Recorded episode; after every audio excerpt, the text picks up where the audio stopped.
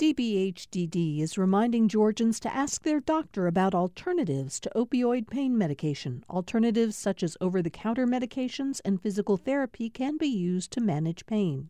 More information at opioidresponse.info.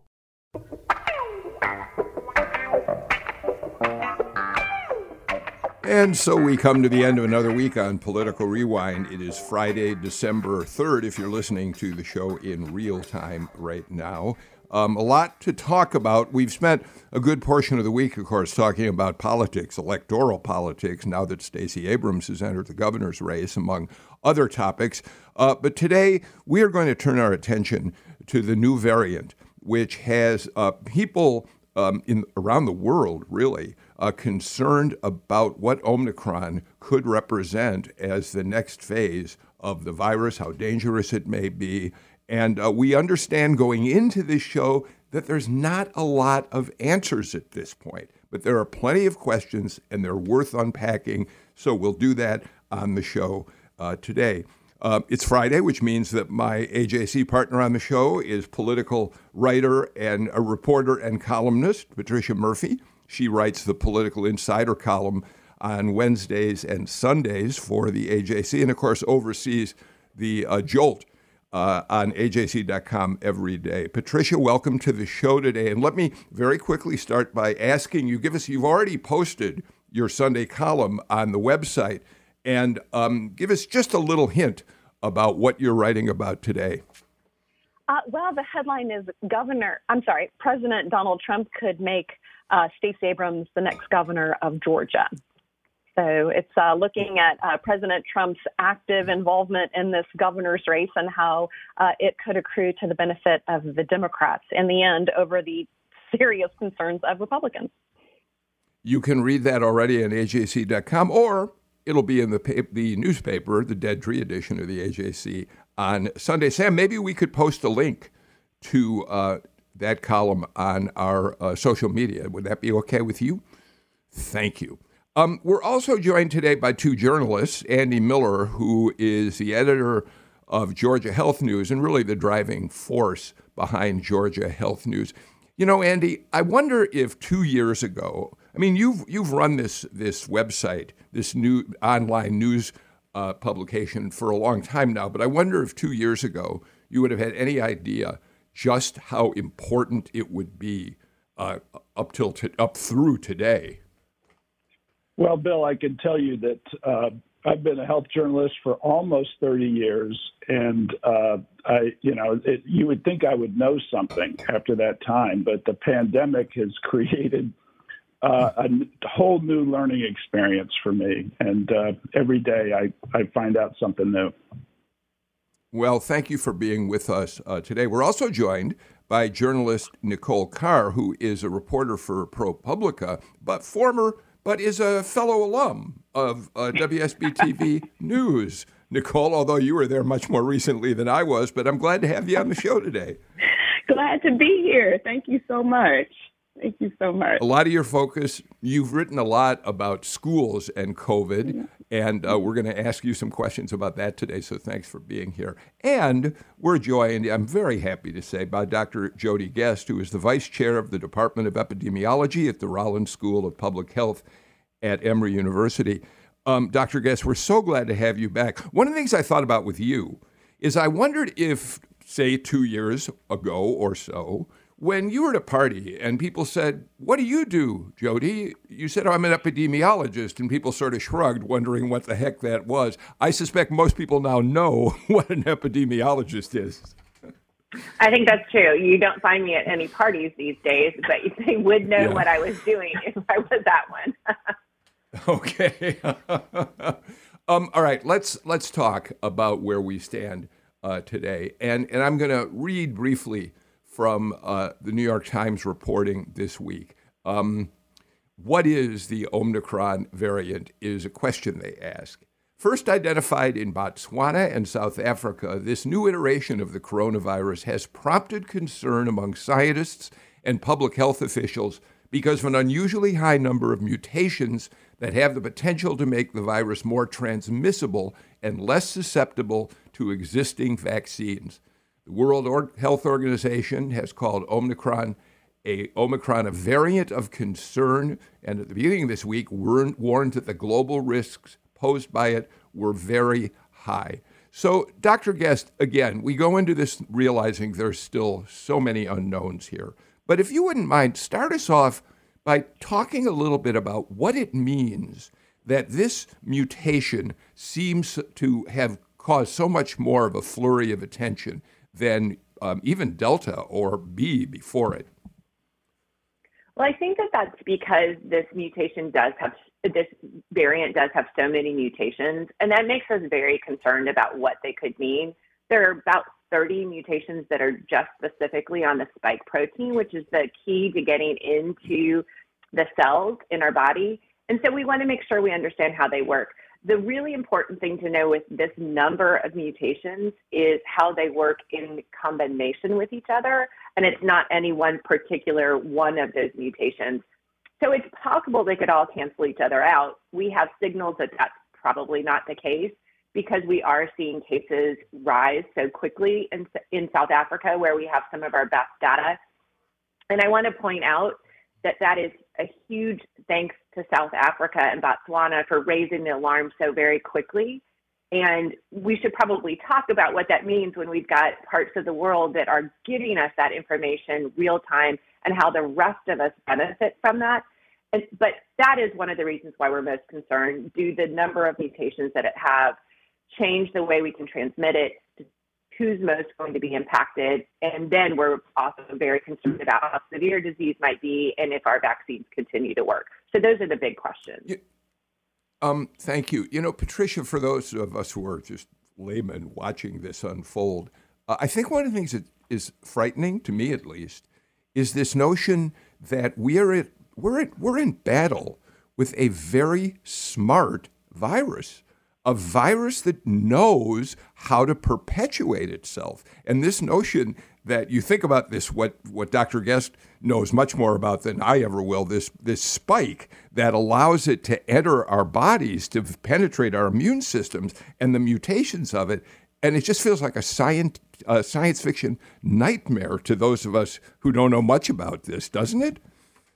Uh, Yes, that's a, yes, it's a very scary thing to think about, actually. Um, you know, we always only want to think about ourselves going forward in a crisis and not going backward.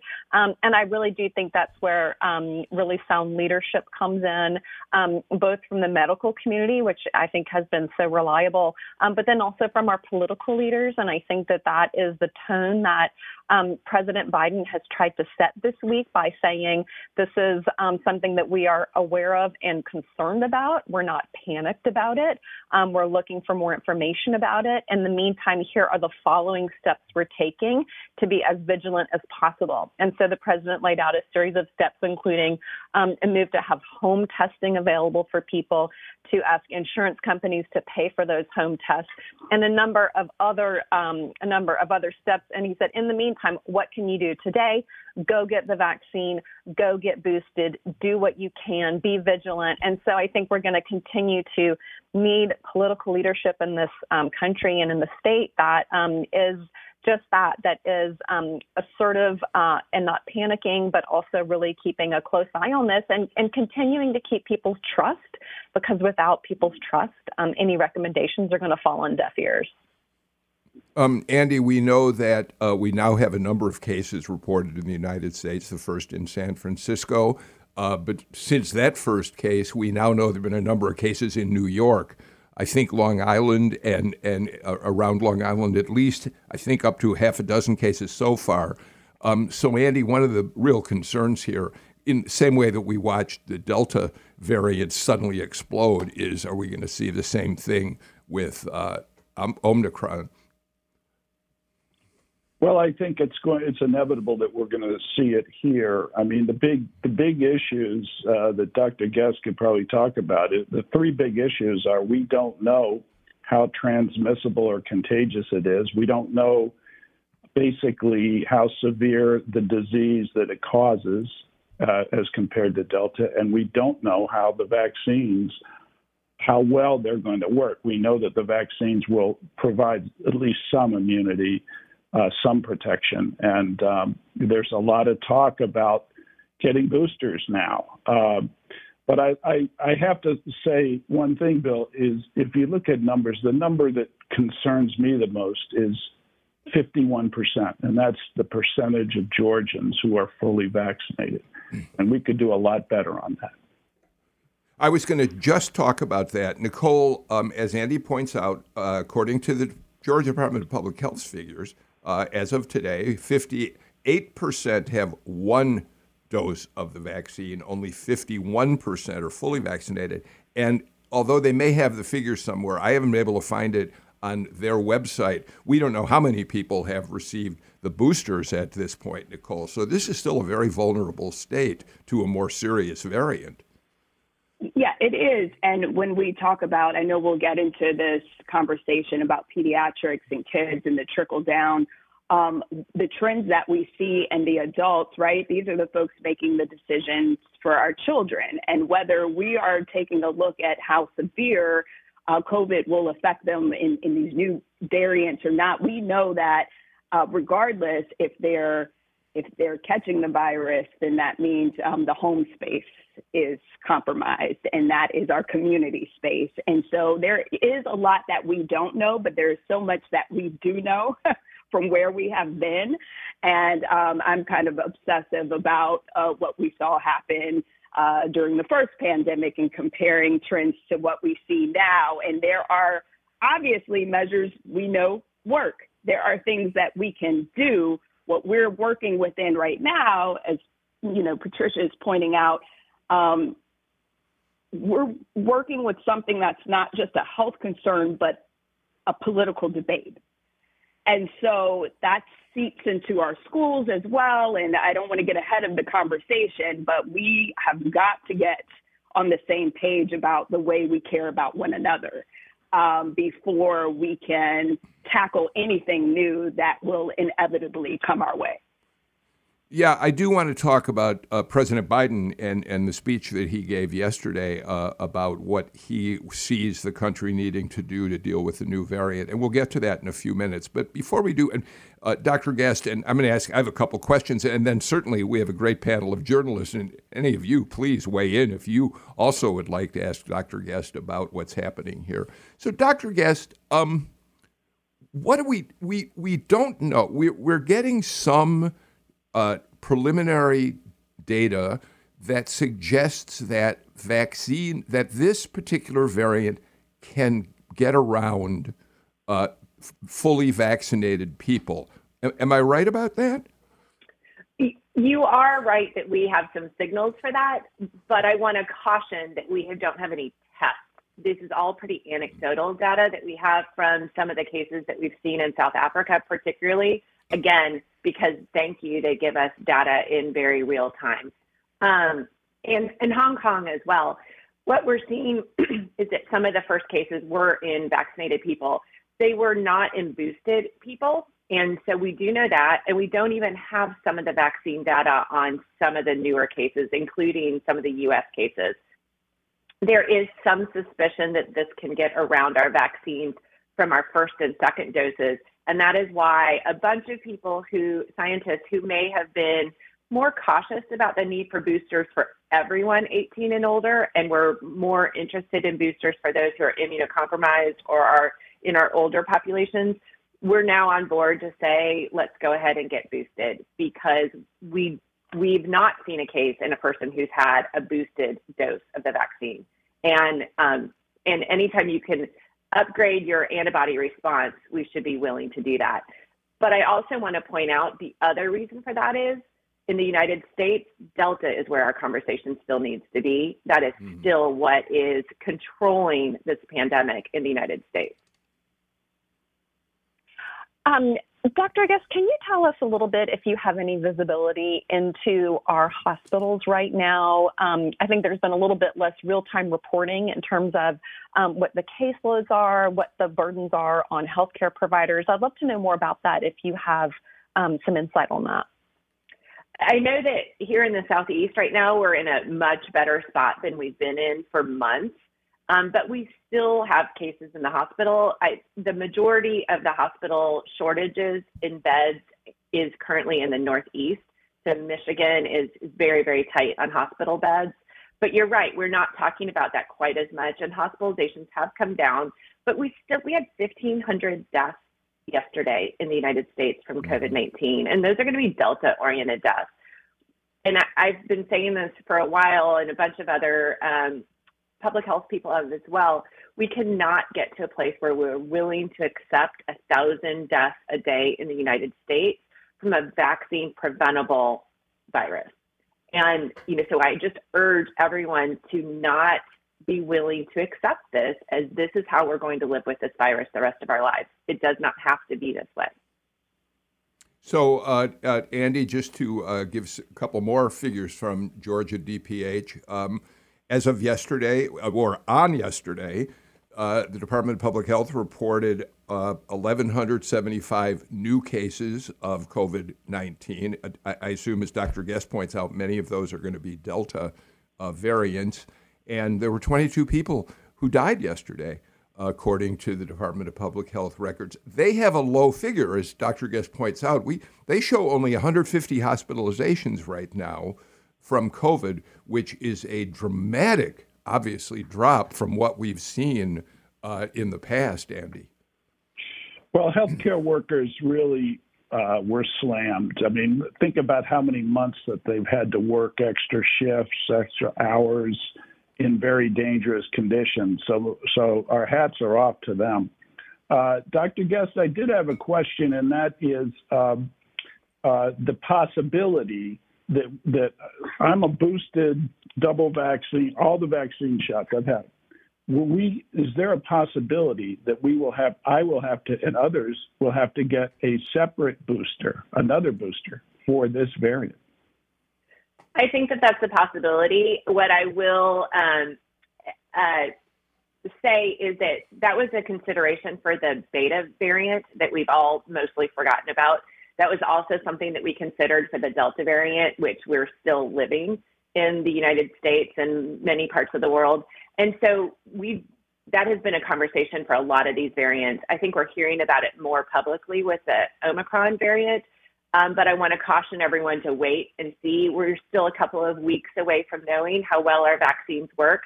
What we have seen so far is that the cases of Omicron um, that we know about have been seemingly pretty mild, although I will again caution us.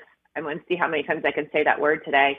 Um, that a lot of the cases have been in younger people, and they and we typically see that those cases are more mild. It does not mean that we haven't had some deaths in younger people, but but a lot of our South African cases are in university age um, people, and so they are more likely to have mild disease to start with. And if you have any level of vaccine oriented protection, that tends to make your case more mild as well. And so a combination of those things. But back to your original question, the the work is in the process to come up with a, an Omicron specific vaccine, but we don't know that we need it yet. So scientists will will be doing that in parallel with us figuring out if that's necessary so that it's ready to go if the decision is that this particular variant will escape our immunizations in a level that means that we'll need a booster that's specific to protect us from it. Nicole, um, of course, one of the big questions now is we, we know, I don't have the data in front of me, and maybe you do. Uh, we know that, that 5 to 11 year olds are now eligible to be vaccinated. And I think I'm correct that the percentage of, of uh, children in those ages, it's fairly low here in Georgia at this point. And school, I mean, I know Christmas break's coming up, but school will be back in session when this thing is still raging. Yeah, and I know, you know, obviously we were going through this with Delta entering the school year. I don't have the figures in front of me now. I looked at them late last week and some areas that I saw of, of concern as far as the low youth vaccination rates were Clayton County, Gwinnett County kind of surprised me. Um, Cobb was doing okay, just kind of monitoring what that looks like county by county and – uh, for my reporting purposes, kind of comparing that to the issues that um, the schools have had in the first semester, which we haven't really talked about. Um, you have to really be inside to understand how much of a toll uh, keeping track of this thing in the schools is taking on um, our teachers, our paraprofessionals, who are reporting data and trying to keep seating charts and trying to keep track of things that the schools can then uh, move on and report to the state. Had a very interesting conversation this week with APS's new epidemiologist, and I was asking, like, what is the best way to measure spread in schools and what we're really seeing? We know we look at per capita rates all the time, right? Um, in the community and in the schools, but how is it spreading in the schools? The best way to look at that is to look at clusters. How do you figure out clusters? That's in the classroom. Who figures that out? Mrs. Smith, who teaches math, who keeps attendance, who's keeping you apart, who's making sure you get to the bus. Like, resources are so important. And APS has just uh, formed this new almost task force around figuring these things out in the classroom, but how many districts do we have in Georgia? Over 170. Mm-hmm. Who has these resources to keep track of this stuff so that we get a true picture of what's happening inside the schools? And um, just a semester into the Delta variant, which affected uh, the youth much more than the, the original, we don't have that in place yet. So there are a lot of unknowns when it comes to what's happening in the classroom. Um, it, as far as the booster, I did want to ask Dr. Guest, like, at what point, and maybe it's too early for this, do we talk about the definition of fully vaccinated? Um, and does that change? Because I'm, I'm very much just personally a person. I need direction. I need to know exactly what this means. And we're boosted, but you know. And my husband came a week after me. He was like, "I don't know that I'm in the category. I don't need this." I'm like, well, by your job, you do. You're around a ton of people all the time. Let's go get boosted. But he needed someone to like tell him besides me.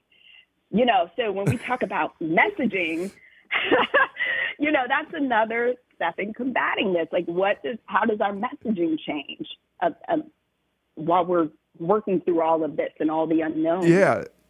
Dr. Guest?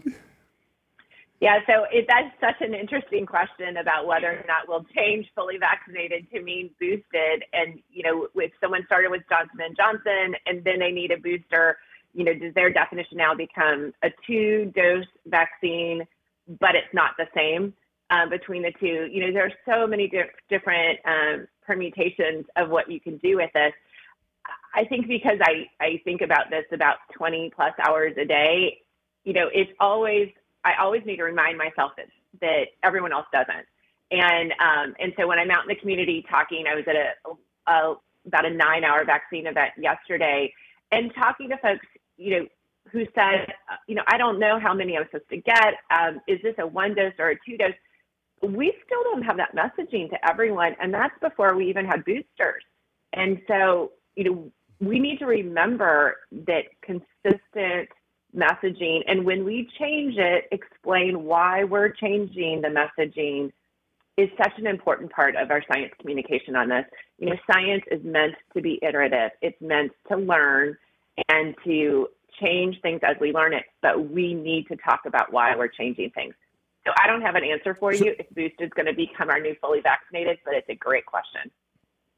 Um, Dr. Guest, just to follow up on that, I do think it's worth pointing out, important to point out, that apparently the latest guidance, um, I hope it's from CDC if I'm correct, I know it's becoming from the public health uh, community, uh, suggests that if you've had, say, a Moderna shot and, and booster, as I have, but if you've had just the Moderna one and two, um, it, it, now appears that you can go ahead and get Pfizer for your booster and it will have the same impact. So mixing and matching is acceptable. And in fact, that may help people uh, get boosters uh, because they have more availability, right? Yeah. So at this point in time, we would say if you've had Moderna or Pfizer as your first series, you should get Moderna or Pfizer for your booster. It doesn't matter which of those two. Just stick with an mRNA. If you had Johnson and Johnson, the best data comes from getting an mRNA booster. it is fine if you get a Johnson and Johnson, but your mRNA booster will be a better response in antibodies. Patricia. Uh, Dr. Guest, um, because uh, Nicole was talking about schools, um, I believe a number of the schools in the metro area are considering relaxing some of their um, protocols, including masks, um, because there is a new variant on the horizon, and it seems like new variants are sort of the new normal of this COVID, and you can correct me if I'm wrong. Um, should they be considering tapping the brakes on relaxing those protocols, or what do you think is appropriate right now in terms of um, planning in uh, in spaces? So I am not a fan of relaxing the protocols to then have to put them back into place. Um, I think that that's really hard, especially when we already see on the horizon that we have something coming. And so I think it is easier to stay the course and keep those masks on for now. Um, you know, we just find it very difficult to go back to them once we've taken them off. So I'm lucky to teach in a place where we still have our masks on, and that is our, our plan is to keep them on um, for at least the foreseeable future with a new variant coming that we think might be more transmissible. And I think that's just a really safe way to stay in classes together. And if our end goal is to keep kids in school, we should be doing everything we can to make that happen. And masks are a very good way to keep the, our children in school safely. Um, Patricia, because you have two uh, young boys, uh, you'll be interested uh, in, in, what uh, Natalie Mendenhall just said. Uh, sent me. I, I said that uh, both Nicole and I were not sure what the current data was on the percentage of people 5 to 11 or 5 to 9, whatever, have been vaccinated. She sent me data that shows that from 5 to 9, only 8.4% have had one dose. And from ages 10 to 14, it's basically 32%. Um, so, Patricia, you know, for a, for a mom with young kids, uh, that's got to be uh, something that really uh, keeps you awake a little bit at night. Well, um, you know, ours have had their first dose, um, and we're waiting to get them their second. Um, and I really uh, thought about um, a part of the reality is that schools are relaxing their protocols, and so um, you're looking at a world um, possibly where children who have no no protection from a vaccine also have no protection from masks, and they have been so safe um, in the past that um, to me that was a really big piece of it. Uh, I understand, I fully understand parents. Um, concerns. Um, you don't want to do anything to your children that would have long-term effects. But um, in in our judgment, uh, the long-term effects of COVID are really scary. And our, all of the other vaccines that we've had for ourselves in terms of COVID and for um, our children of all the other vaccines that they've had, I, I feel it's a great, to us, us, personally, it's been a great privilege, but I did certainly talk to our pediatrician's office before we did it. Yeah. Um, and that, thank you for oh, that. Oh, I'm sorry. Yeah, go ahead. No, go ahead, Nicole. No, I just, uh, you know, weighing in on that as a mom as well. Um, our concern here with our three, so we have 10, 8, and our pandemic baby who just turned two, um, was this protection around him.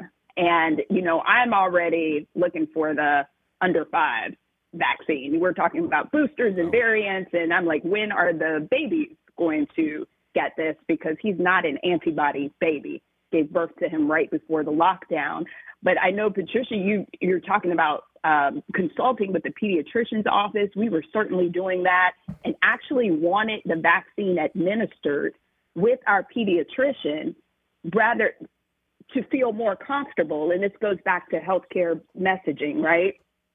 Um, to feel more comfortable with what we were doing, um, but it wasn't available in her office right away. And I think that takes us back to some some trust issues that we saw in the beginning and as vaccines rolled out, you saw a lot of physicians saying, hey, if I could get this in the family medicine practice versus them booking through public health or going to the pharmacy, or I can get a message through to them and I can answer some important questions. And so I think we got to think about that too when we're talking about Nicole Carr. Who do you trust? Mm-hmm. Nicole Cargett, you get the last word on the first segment of the show. We got to get to a break, but we'll have a lot more to talk about in just a moment on Political Rewind.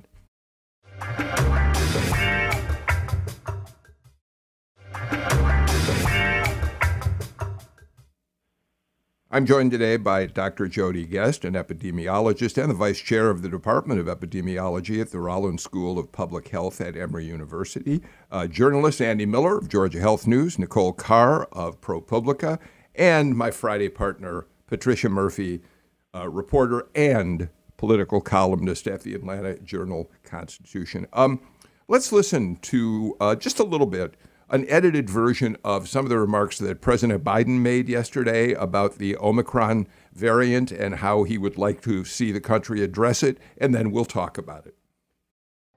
Today, I'm back to announce our action plan to battle COVID 19 this winter.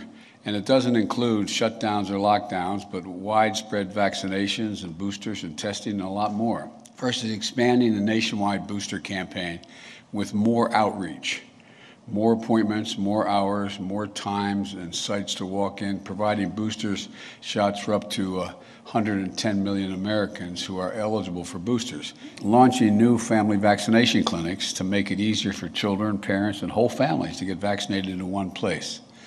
And new policies to keep our children in school instead of quarantining them at home.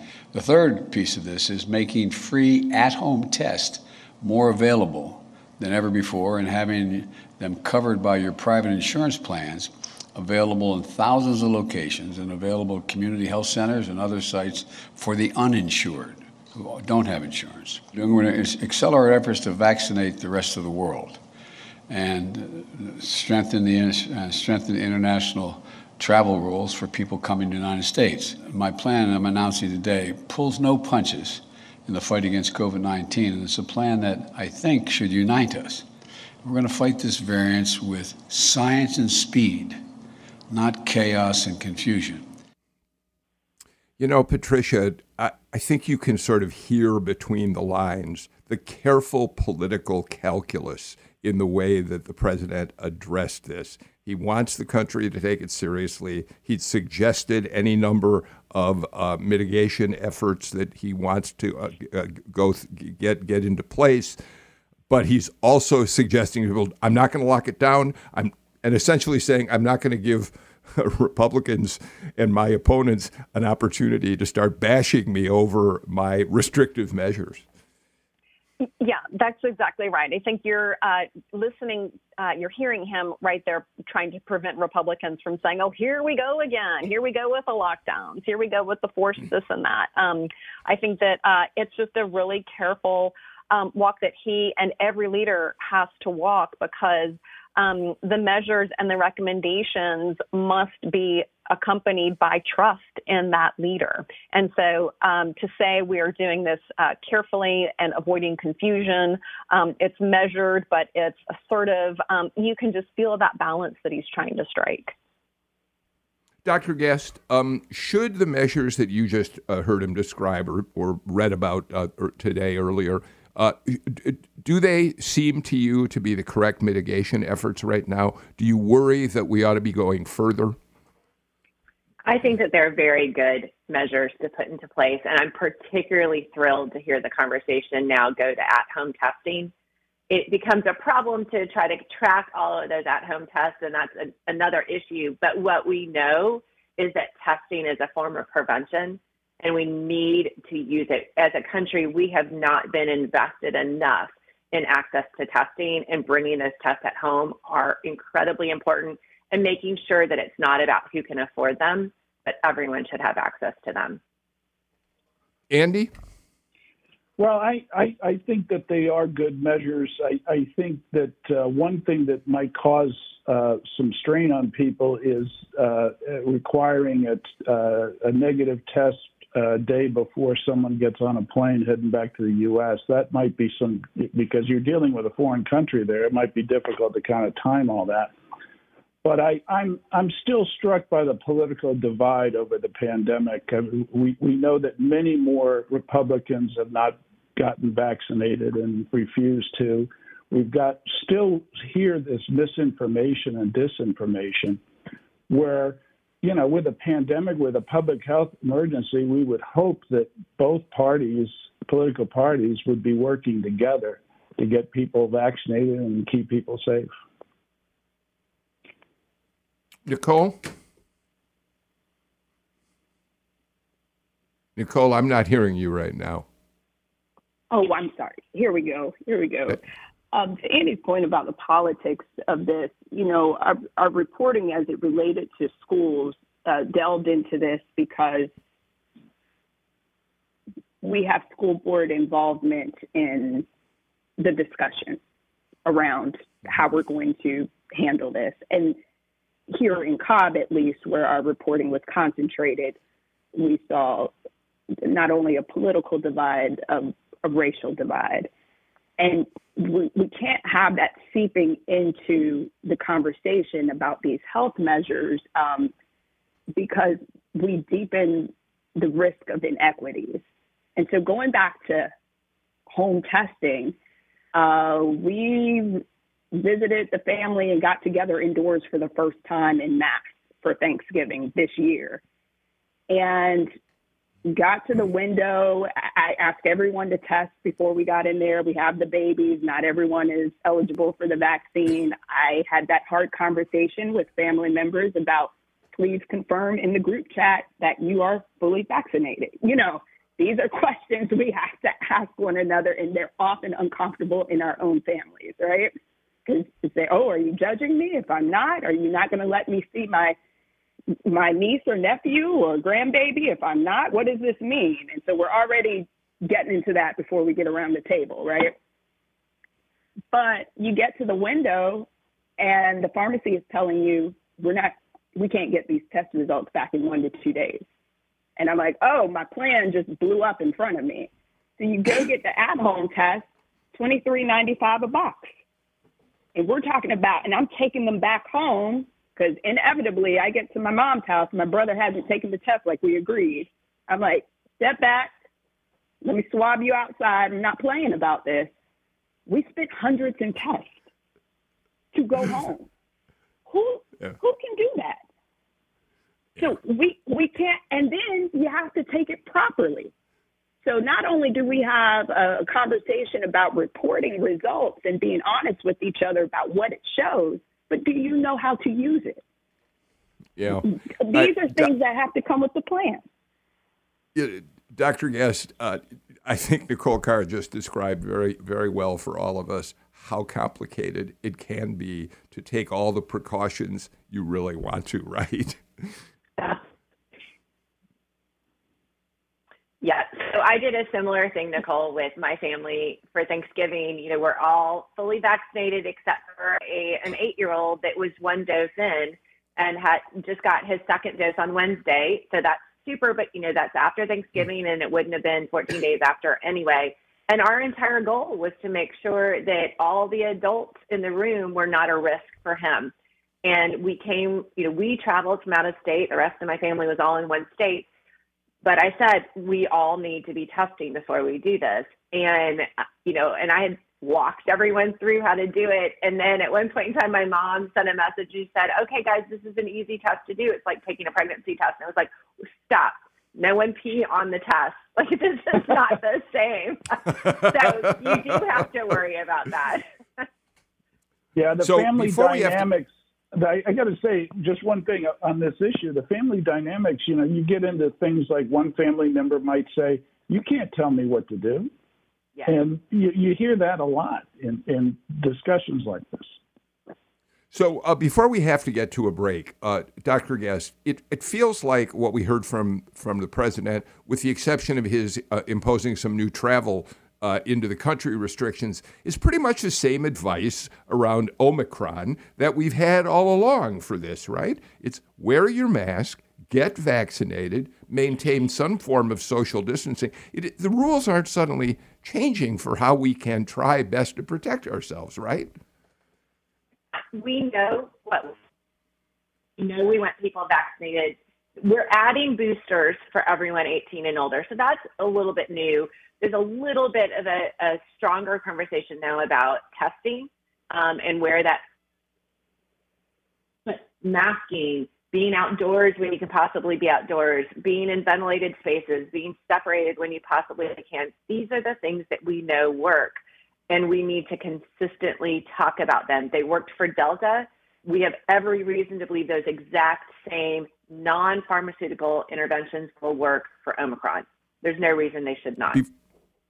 Uh, Patricia, before we get the break, uh, in terms of the politics of this thing, we know we we know basically no matter what President Biden says, uh, he is going to get pushback from Republicans on the virus. They're going to, at the same time, hold him responsible for the fact that the virus is not disappearing, and and also continue to fight his efforts to make sure people are vaccinated or wearing masks. It's a double bind for the president of the United States. Yeah, and it really feels like there is a large group of people for whom nothing he says or does will convince them that this is serious. Um, I spoke with a voter in North Georgia for a story I was doing on uh, on politics, um, and it came up uh, about COVID, and uh, the conversation was, "Well, I'm not vaccinated. Why would I get vaccinated? If you have to do it three times, then it obviously doesn't work." And I'm like, uh, "Okay, you know." So, you know, I think it is going to be super important to figure out how to solve for that. Um, there's a level of preaching to the choir now, I feel like, among friends and family members and members of the media all talking to each other like, yes, it's serious. We all know this, but there is there are millions of Georgians, hundreds of millions of Americans who don't agree. All right. Um, thank you for that. Let's get to our final break of the show. We'll be back with more uh, from this great panel.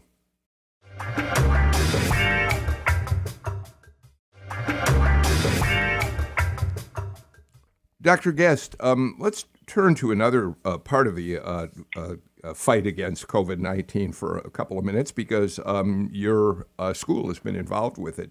Uh, Emory, working with, I think, Merck, has been developing a pill to fight COVID 19. And I think I'm right to say that one of the reasons that that effort and others who are working to develop pills are so significant because this is something you'll be able to take at home.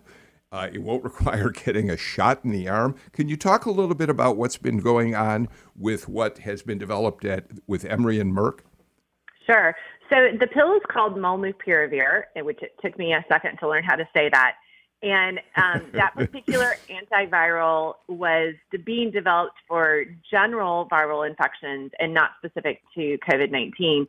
But when COVID 19 happened, they, of course, tested this as well as you know anything else anyone was working on to see if it would be efficient in in um, you know against this particular virus, and it was. And so Emory was the point of discovery for this. It was given to Merck and Ridgeback Pharmaceuticals to do the clinical testing, and it is now um, getting the data ready to submit to, for emergency use authorization to the FDA. The reason this antiviral is really important is that you, as you said, you can take it at home and it will be easy to transport. And so we'll be able to, you know, anyone across the world would have, hopefully, have access to this and it would be an easier thing to share. But I want to point out this is for if you have COVID 19. And so our vaccines are to keep you from getting it. So we don't want to conflate this with prevention the other thing to know is you actually have to know you have COVID 19 pretty early to have access and have this work. And so that takes us back to our testing. Yeah. Uh, Andy, you know, one of the things when I when I read about what's happening there, and as I've followed the news about Georgia institutions dealing with COVID, uh, it, it, it's just worth reminding people because this is a beat you cover all the time that Atlanta, Georgia, are in so many ways the center of the public health universe um, and not just CDC, Rollins School of Public Health, um, uh, the uh, Task Force for Global Health. It's it's pretty remarkable, uh, and I don't know that people realize uh, uh, as much as they might, uh, they should, just how important Atlanta is as a public health center. Well, I would I would say that it, if it, it's the public health capital of the country and one of the biggest in the world, I would you know I think by any measure, and and uh, the Emory people, the researchers, have done a, just a great job developing vaccines and, and this pill that we hope will be very effective. But but think about the CDC and, and how it's been operating and I, and and fighting this. And this is what they do: they fight disease. This happens to be a very very huge challenge for them, and I think uh, you know they're all hands on deck with it. Um, P- Patricia and then Nicole, just to uh, go to back to the politics of it for a minute. Um, we know that CDC under Donald Trump lost a lot of its prestige um, and credibility. Do you sense that under uh, uh, Rochelle Walensky, it's recovering, and with Joe Biden as president, that CDC is recovering its place in the world, or does it still have a ways to go? Uh, no, I think it uh, it certainly is. I think that the CDC's reputation above and beyond um, COVID is uh, is just so long and durable um, that uh, kind of a temporary bump in the road I don't think has permanently sullied its its image or reputation. Um, uh, but I do think that uh, public health, this has been a sort of a wake up call that a big piece of public health, at least for the rest of us to start to understand, is that there is the the medicine piece of it, and then there's the communications piece of it. And so I think we still have a long way to go in um, in being able to fully deliver on our public health potential um, when we have such a communications problem. Um, uh, and the the you know the the controversies that CDC had in the past, um, recent past, I think, is a part of the communications problem we have right now. Nicole. Yeah, I have some colleagues who did some great reporting uh, at the beginning of the pandemic about the turmoil inside the CDC um, at the time. So from ProPublica, it was called "Inside the Fall of the CDC," and not meaning a literal fall, but the the actual turmoil in real time and what was happening. And um, I I think what has been wonderful coming out of this is how we have gotten to know healthcare professionals in the same way as we know a lot of influencers, right? So my my feeds are, are filled with these the experts, the people I trust, the people I turn to. I think they've become these um, uh, influencers in their own right. Here, whether you're looking for someone who looks like you to, to for guidance, and I'm talking about healthcare inequity in the Black community, and I'm thinking about Dr. Manning at, at Grady, and I think about Dr. Del Rio and Dr. Guest. You've always been um, so accessible, Dr. Amber Schmidtke on the data front and, and giving us an idea of what the task force looked like with the state when that was happening. So the messaging is, is so important. And unfortunately, seeing is believing. And a lot of people have, don't wake up until it affects them. And, you know, that's what we don't want to wait for, including when we're talking about our, our children and the long term effects. We are just about out of time. But Dr. Guest, just to pick up on, on that, um, I've said on this show any number of times, those of you who work in the field of public health are doing such extraordinary work. And um, I'm so grateful that uh, you do continue the work you're doing and also that you're willing to share it with us on Political Rewind. So, first of all, Dr. Guest, thanks for being with us today. We've really enjoyed having you here. Thank you. I really enjoy being on this, and I, I cannot agree how important appropriate messaging is and the hole that it has gotten us in at times. And so anything we can do to fix that is, is important. Andy Miller, Georgia Health News. It's been a pleasure to have you back on uh, the show. Nicole, Nicole Carr, thank you from ProPublica. And my partner, Patricia Murphy, a pleasure to have you with us as you are on Friday shows. Um, thank you all for today. Um, so we're that's the end of our conversation today. But as most of you who listen to the show regularly know, um, I've ended every show this week uh, paying just a short, small tribute to the great, great artist composer Stephen Sondheim, who died a week ago today unexpectedly at age 91. He was the most influential voice, I think, it's certainly in Broadway theater for thousands and thousands of people, my family included in that, and people are still mourning his loss today. So I've closed every show by playing a piece of music from one of Sondheim's shows, and I saved today uh, for one that I think many people consider a masterpiece. In 1984, Sondheim uh, uh, debuted on Broadway, Sunday in the Park with George. It was a show about the um, impressionist artist Georges Seurat, who, um, among his many paintings, painted a, a, picture called Sunday Afternoon on the Isle Grand Laget, which shows people walking through a, a beautiful park, very sunny. They have parasols. They are dressed in their Sunday finest. And the whole show was about the process of creating art. And the last number in the first act, we saw the painting literally come together on stage with the actors and sets, and they sang this song, which I share with you to celebrate the life of the great Stephen Sondheim. Sunday in the Park.